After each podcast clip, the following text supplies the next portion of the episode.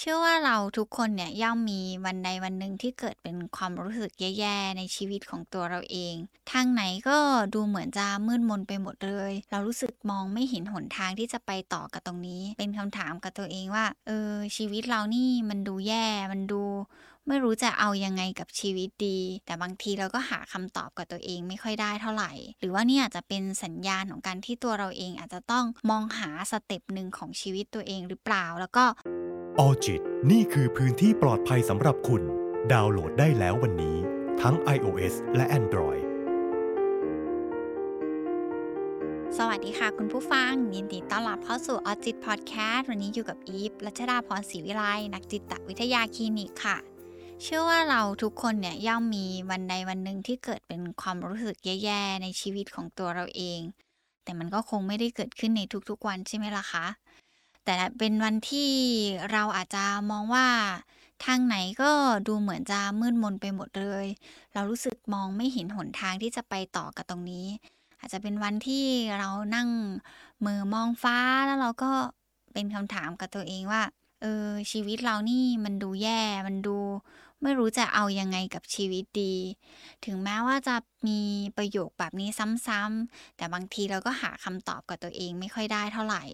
หรือว่านี่อาจจะเป็นสัญญาณของการที่ตัวเราเองอาจจะต้องมองหาสเต็ปหนึ่งของชีวิตตัวเองหรือเปล่า แล้วก็ยังไม่ได้คำตอบกับตัวเอง มันก็อาจจะยังไม่เป็นไรค่ะคุณผู้ฟัง ไม่ต้องไปเค้นหรือว่าไปเร่งกับตัวเองให้มันมากนักในการหาคำตอบบางทีคำถามบางอย่างเนี่ยมันอาจจะไม่ได้ต้องการคำตอบกับตัวเองมากนัก ปล่อยให้มันเป็นคำถามปลายเปิด แล้วก็ทิ้งมันไว้ตรงนั้น วันหนึ่งที่เราพร้อมที่จะตอบ หรือเราพร้อมที่จะยอมรับในคำตอบ เราก็จะพาตัวเองไปฟังคำตอบนั้นด้วยตัวเราเอง ที่อยากจะบอกก็คือที่จริงแล้วในคำถามเหล่านั้นอะมันไม่ได้อยู่ที่คำถามหรือการหาคำตอบ แต่ประเด็นมันอยู่ตรงที่ว่าความรู้สึกของเราที่มันเกิดขึ้นต่อคำถามตรงนั้น ว่าชีวิตเรานี่มันแย่จังเลย เราจะเอายังไงกับมันดี มันมักจะเกิดเป็นความรู้สึก เหมือนกับว่าตัวเราเองนี่ไม่เก่งจังเลย รู้สึก เพราะอะไรเราถึงเป็นคนขี้แพ้แบบนี้ หรือกับบางคนเนี่ยรู้สึกว่า เออ หรือจริง ๆ ตัวเราเองเนี่ยเกิดมาเป็นคนขี้แพ้ตั้งแต่ต้น ตั้งแต่เกิดมาเป็นคนเลยโหพอฟังแบบนี้แล้วเนี่ยมันรู้สึกเหนื่อยรู้สึกถูกบั่นทอนเหมือนกันนะคะ คุณผู้ฟัง ถ้าเรามีมุมมองแบบนี้ต่อตัวเองในช่วงเวลา หนึ่งหรือว่าช่วงเวลาที่ค่อนข้างยาวนานในชีวิต หลายคนคงเคยมีช่วงเวลาแบบนี้อยู่แล้วค่ะ ตัวอีเองเชื่อว่าไอความรู้สึกขี้แพ้เนี่ยมันจะเกิดขึ้นกับใครหลาย ๆ คนหรือแม้กระทั่งตัวอีเองบางทีเราก็อาจจะเคยมีความรู้สึกแวบเข้ามาว่าเราดูเป็นคนขี้แพ้จังเลย บางคนอาจจะเรียกตัวเองแบบนั้นชั่วครั้งชั่วคราว เวลาที่เราเจอความล้มเหลว หรือเราทำอะไรแล้วเรารู้สึกว่า เราไม่ประสบความสำเร็จในชีวิตซะเลยเราก็อาจจะมีความรู้สึกว่าเออชีวิตนี้มันดูล้มเหลว เราดูเป็นคนขี้แพ้จังเลย แต่กับใครหลาย ๆ คนเนี่ยมักจะปักธงแล้วก็ติดป้ายกับตัวเองแบบนี้เลยว่า ฉันเนี่ยมันคนขี้แพ้ตั้งแต่เกิดมาเลย จนอาจจะเอาคำเนี้ยไปตัดสินกับตัวเองว่าตัวเราเองเนี่ยเป็นคนขี้แพ้แบบนั้นจริง ๆ เกิดมากับความพ่ายแพ้ เกิดมากับอะไรที่ไม่เคยเป็นที่หนึ่งเลย และแม้กระทั่งในวันที่ได้เป็นผู้ชนะ ก็จะรู้สึกว่ามันไม่ใช่สิ่งที่เขาได้มาด้วยความสามารถของตัวเอง หรือแม้แต่ความคิดที่ว่า การที่เรามีการปักธงว่าเราเป็นคนขี้แพ้เนี่ย การที่เราจะประสบความสำเร็จในชีวิต มันก็เป็นเรื่องที่ยากตามมาด้วยเช่นเดียวกันอีอยากจะแบ่งปันแบบนี้ค่ะ คุณผู้ฟังว่าจริง ๆคำว่าขี้แพ้เนี่ยมันอาจจะ เป็นคำหรือว่าเป็นวลี หรือเป็นคำพูดที่เราใช้กันอย่างติดปาก มันอาจจะเป็นสิ่งที่เราสร้างกันขึ้นมาเอง แล้วมันก็สามารถเปลี่ยนแปลงได้ วันนี้ตัวยิบเองก็เลยอยากจะมาพูดถึงเรื่องนี้ เผื่อว่ามันจะเป็นประโยชน์กับคุณผู้ฟังที่กำลังเผชิญกับความรู้สึกว่าตัวเองเนี่ยเป็นคนขี้แพ้ก่อนอื่นเลยอาจจะต้องทำความเข้าใจคำว่าขี้แพ้ตรงนี้ให้ตรงกันก่อน คำว่าขี้แพ้เนี่ยบางทีมันถูกสรรสร้างได้ด้วยหลากหลายประโยค ถูกเอามาใช้ในหลาย ๆ บริบทรวมไปถึงบางสถานการณ์เนี่ยคำว่าขี้แพ้ก็ถูกดึงมาใช้ได้อย่างไม่เหมาะสมเนาะเพราะฉะนั้นคำว่าขี้แพ้มันอาจจะหมายถึงคนที่อยากจะประสบความสำเร็จเหมือนคนอื่น แต่ว่าตัวเขาเองอาจจะทำแบบนั้นไม่ได้ หรือเขาอาจจะรู้สึกว่า เขาอยากจะทำอะไรสักอย่างหนึ่งแต่มันไปตรงนั้นไม่ได้ มันไม่ มันไม่สำเร็จอย่างที่ใจเขาต้องการได้สักทีเขาก็อาจจะรู้สึกว่า นี่แหละมันเป็นนิยามของความขี้แพ้ เธอมันแพ้ตั้งแต่ยังไม่เริ่ม คุณผู้ฟังเคยได้ยินคำนี้ใช่ไหมล่ะคะ เราอาจจะอยากไปยืนในจุดเดียวกันกับคนที่ประสบความสำเร็จ แต่ในขณะเดียวกันคนที่มักมีมุมมองกับตัวเองว่าเป็นคนขี้แพ้ กับบางคนอาจจะยังไม่ได้เริ่มลงมือทำด้วยซ้ำ อาจเป็นเพราะว่าเขาอาจจะมีมุมมองต่อตัวเองว่า ฉันมันไม่เก่งเลย ฉันมีความสามารถไม่มากพอ หรือแม้กระทั่งเขาอาจจะมองว่าเขาเนี่ยไม่มีความสามารถเท่าคนอื่น เพราะฉะนั้นการลงมือทำเพื่อให้ประสบความสำเร็จเนี่ยมันก็เป็นเรื่องที่ยาก เขาก็เลยแปะป้ายตัวเองแบบนี้เลยว่าอ๋อโอเค ฉันเป็นคนขี้แพ้ตั้งแต่ฉันยังไม่เริ่มในมุมมองของตัวยิบเองเนี่ยยิบมองว่าจริงๆ ไม่มีใครเกิดมาพร้อมกับคำว่าขี้แพ้ แต่อาจจะเกิดจากการที่เรามีประสบการณ์ แย่ๆบางอย่างมาก่อน แล้วมันเข้ามาแล้วมันถูกปลูกฝัง หรือมันเป็นประสบการณ์ด้านลบที่ทำให้เรารู้สึกว่า ใช่ฉันมันคนขี้แพ้ อาจจะโดนคนอื่นบอก เคยโดนตำหนิในวันที่เราทำอะไรแล้วมันล้มเหลว ก็จะมีคนสาดคำว่าแบบ เอ้ย เธอนี่มันขี้แพ้จริง ๆ เข้ามา มันก็จะยิ่งไปตอกย้ำให้ความคิดหรือความเชื่อที่เรามีต่อตัวเองเนี่ย ชัดเจนมากขึ้นในเรื่องของคำว่าขี้แพ้ แต่อย่างที่อีฟบอกอะค่ะว่าจริง ๆ แล้วคงไม่มีใครเกิดมาจากคำว่าขี้แพ้ ในทุกๆวันที่เราตื่นขึ้นมา ในตอนที่เราเกิดมาเป็นเด็กเนี่ยคงไม่มีใครเอาป้ายคำว่าขี้แพ้มาติดให้เราตั้งแต่ต้น แต่มันอาจจะเกิดจากประสบการณ์แย่ๆเหล่านั้นล่ะค่ะ ที่มันหล่อล้อม ให้ตัวเราเองเนี่ยมีมุมมองแบบนั้นต่อตัวเอง แล้วก็พยายามติดป้ายประกาศกับตัวเองว่า ฉันเป็นคนขี้แพ้มาโดยตลอด ดังนั้นแล้วเนี่ยความคิดที่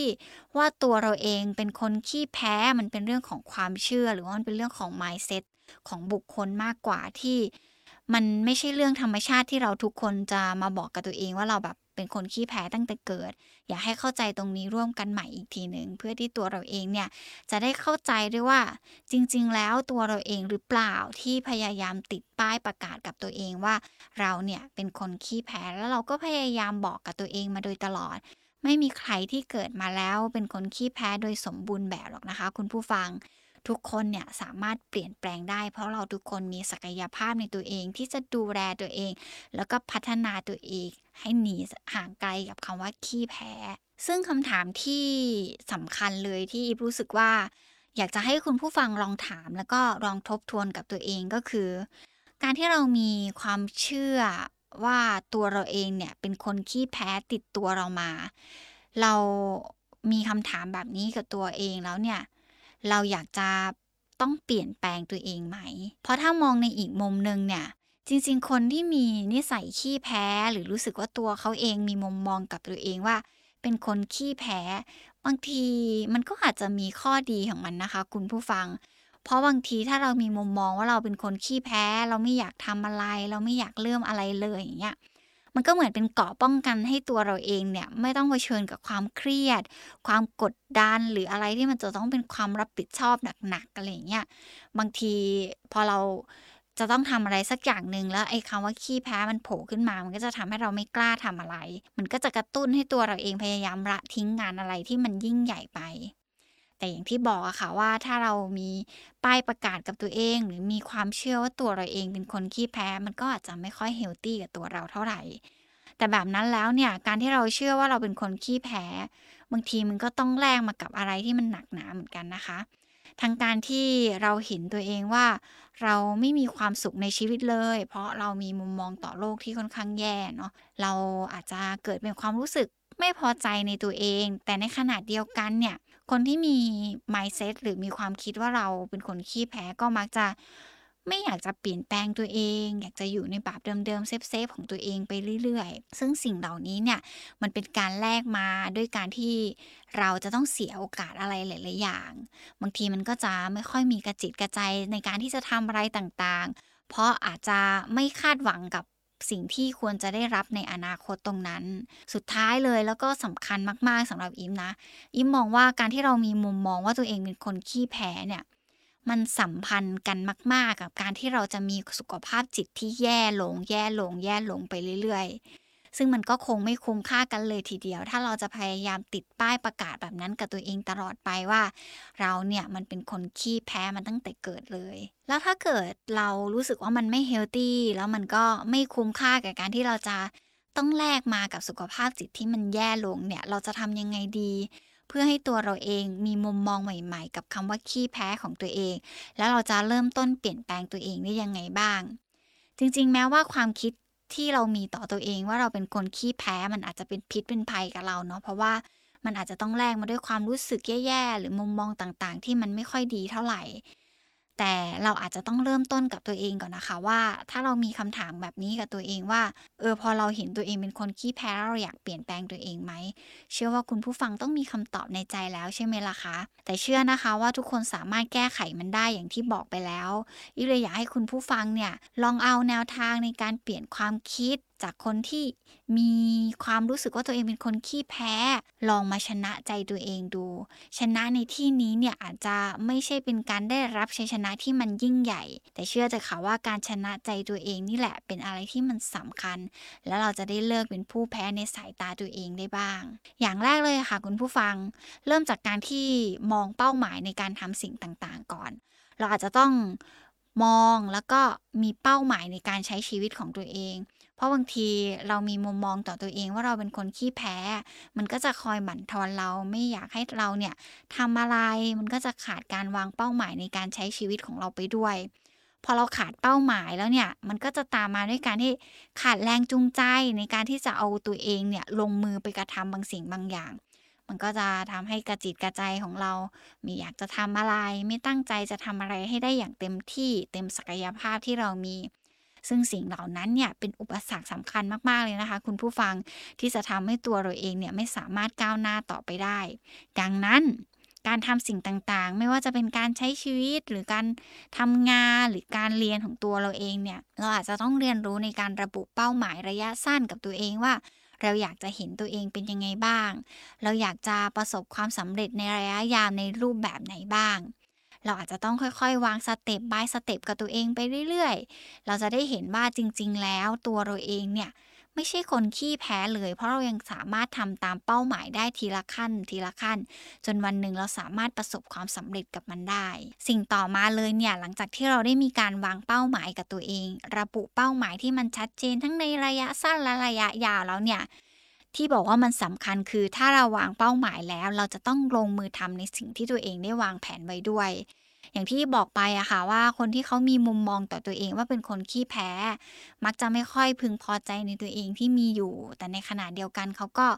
ค่อนข้างยากที่จะดึงตัวเองออกมา ลงมือทำออกมาเปลี่ยนแปลงตัวเองมันจึงทำให้อะไรหลายอย่างไม่ค่อยเกิดขึ้น เพราะฉะนั้นถ้าคุณผู้ฟังเนี่ยเริ่มวางเป้าหมายกับตัวเอง วางแผนกับตัวเองแล้วก็ลงมือทำค่ะ ดังนั้นถ้าเราไม่ชอบตัวเองที่อยู่ในโหมดนี้ เรารู้สึกไม่ชอบตัวเองที่อยู่ในโหมดของความขี้แพ้ยังไงก็ต้องลองลงมือทำอะไรสักอย่างเพื่อให้เกิดการเปลี่ยนแปลงกับตัวเอง อย่างใช้เวลาในการคิดนานมากๆ แต่เราไม่ลงมือทำเลย แผนการของเราเนี่ยมีแบบขั้น 1 ขั้น 2 ขั้น 3 ที่ค่อนข้างชัดเจน แต่ตราบใดที่ขาดการลงมือกระทำการเปลี่ยนแปลงก็จะไม่เกิดขึ้น เรายิ่งลงมือเร็วเท่าไหร่เนี่ย เราก็จะยิ่งเห็นผลลัพธ์ของตัวเองเร็วเท่านั้น ก็ยิ่งเปลี่ยนแปลงตัวเองเท่าไหร่เราก็จะยิ่งเข้าใกล้กับความสำเร็จที่อยู่ตรงหน้าได้เร็วมากขึ้นด้วย มากไปกว่านนั้นเลยเนี่ยถ้าเราได้ลองลงมือทำแล้ว บางทีเราอาจจะค่อยๆลดความคิดของตัวเราเองว่า เราเนี่ยมันเป็นคนขี้แพ้จริง ๆ เลย ถ้าเรารู้สึกว่า หลังจากที่ลงมือทำและวางเป้าหมายของตัวเองแล้วมันเหนื่อย กลับมาตั้งสติกับตัวเอง แล้วก็รู้เท่าทันความคิดของตัวเองอะค่ะ บางทีเวลาที่เรามีความคิดว่า เราเป็นคนขี้แพ้ เราก็มักจะปล่อยตัวเองไปตามความคิดของตัวเองเรื่อยๆ แล้วยิ่งวันหนึ่งที่เรารู้สึกลงมือทำแล้วเราไม่เห็นผลทันที หรือว่าผลลัพธ์ที่เราวางไว้เนี่ยมันไม่ได้อย่างที่ใจต้องการ บางทีอารมณ์ด้านลบหรือความคิดด้านลบมันก็จะครอบงำเรา เช่นแบบ น้อยใจในชีวิตจังเลย พยายามมากเท่าไหร่มันก็ไม่พอ บางคนรู้สึกโกรธตัวเอง ผิดหวังในตัวเองจังเลย สิ่งเหล่านี้ล่ะค่ะ มันจะมีแต่บั่นทอนให้ตัวเราเองเนี่ยไม่กล้าที่จะลงมือทำแล้วก็กลับเข้ากล่องของความคิดที่ว่าเรามันเป็นคนขี้แพ้จริง ๆ เลย สิ่งสำคัญอีกอย่างหนึ่งนะคะ คุณผู้ฟัง อย่าใช้เวลาของเราเนี่ยจมอยู่กับปัญหานานเกินไป เพราะยิ่งเราจมอยู่กับปัญหานานเท่าไหร่เนี่ยมันก็จะยิ่งสะท้อนในเรื่องของความคิดของเรา แล้วมันก็จะเข้าไปตอกย้ำความคิดของเราที่ว่าเรามันเป็นคนขี้แพ้ เวลามีปัญหาหรือมีความยุ่งยากบางอย่างที่มันเกิดขึ้นเนี่ยสร้างพื้นที่แล้วก็ตีกรอบมัน ว่ามันควรจะจบลงเมื่อไหร่ มันควรจะยิ่งใหญ่ได้แค่ไหน พอถึงขีดกำหนดของมันแล้วเนี่ย เราก็เอามาทบทวน แล้วก็มองหาวิธีการในการจัดการว่า 1 2 3 4 ว่าเราควรจะทำอะไรบ้างเลือกลงมือทำได้เลย เพราะยิ่งเรารอเวลามากเท่าไหร่ มันก็จะยิ่งบั่นทอนจิตใจเรามากเท่านั้น การที่เรามีมุมมองต่อตัวเองในรูปแบบไหนเนี่ย มันก็จะส่งผลต่อความรู้สึกที่เรามีต่อตัวเองมากไปด้วยเช่นกัน